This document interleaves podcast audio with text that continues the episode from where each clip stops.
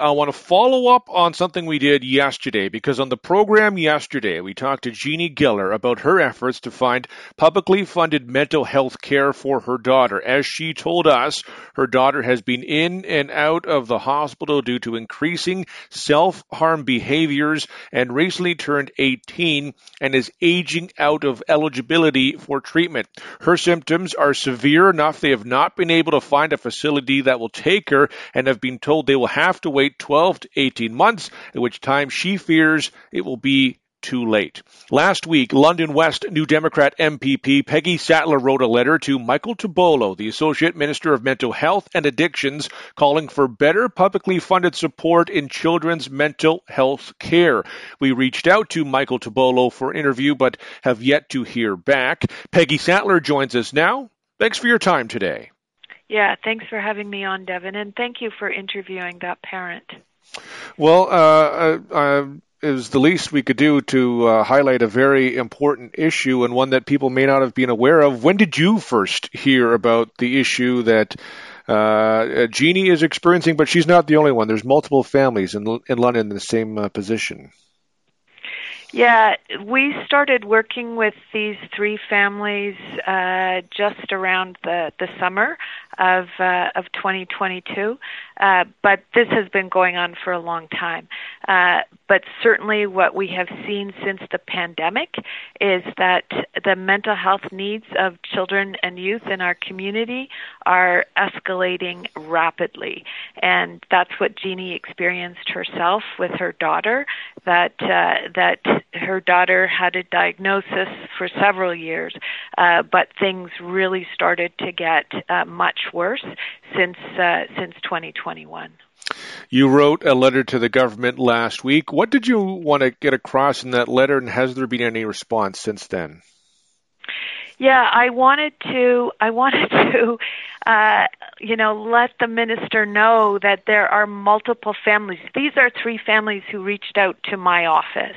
There are many more families who are in the who are experiencing the same kind of of uh, of, of anguish uh, that Jeannie expressed to you, who haven't reached out to their MPP, and and the stories are all similar.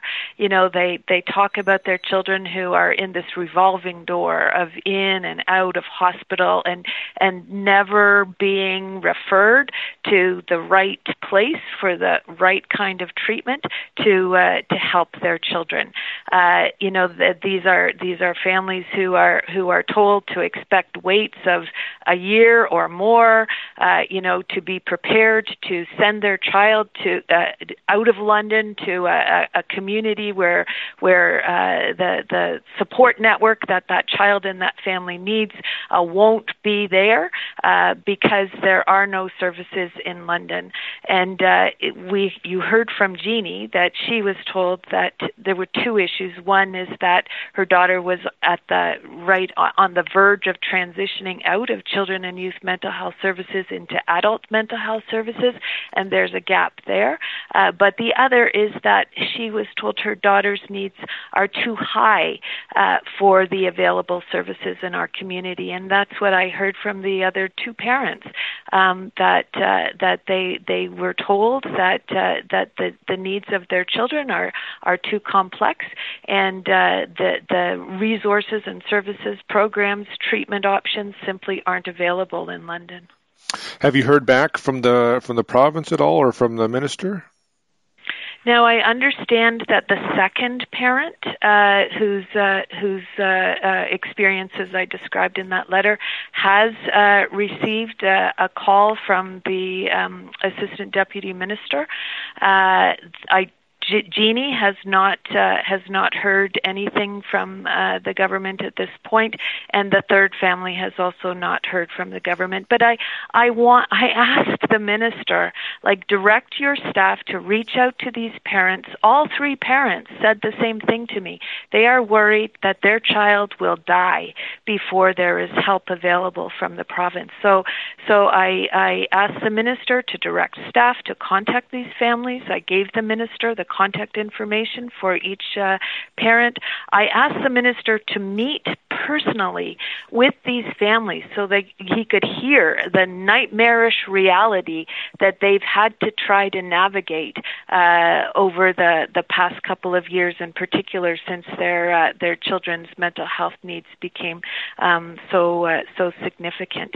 And then the third thing I asked the minister was to was to take a look at what's available in London and what the gaps are, uh, because there is a, a complete lack of intensive mental health uh, support services for uh, for children, uh, like those three uh, children I described in the letter, uh, but also supports for families. And and you heard that in in you know the emotion that that Jeannie had in her voice. You heard from her how alone she feels and how you know th- there are no resources to Uh, to assist families like her. And and when when families have their children discharged from the hospital and they're told there's you know we're sorry there's no real options in our community to help you they're left on their own at home and uh, it, it, it is a is an unimaginable uh, burden that these families are carrying. Not only uh, the concern and the the worry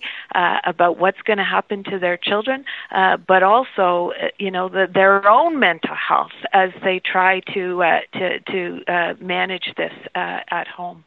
What is the next step for you in this?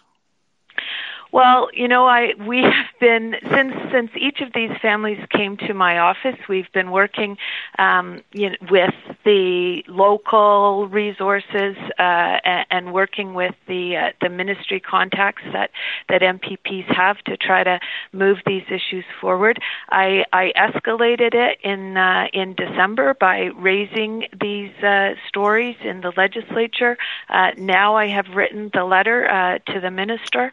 Uh, but I'm going to keep advocating on behalf of these families and advocating on behalf of of all of the uh, of the people in London who are who are going through uh, the same kind of struggle with uh, trying to access mental health supports.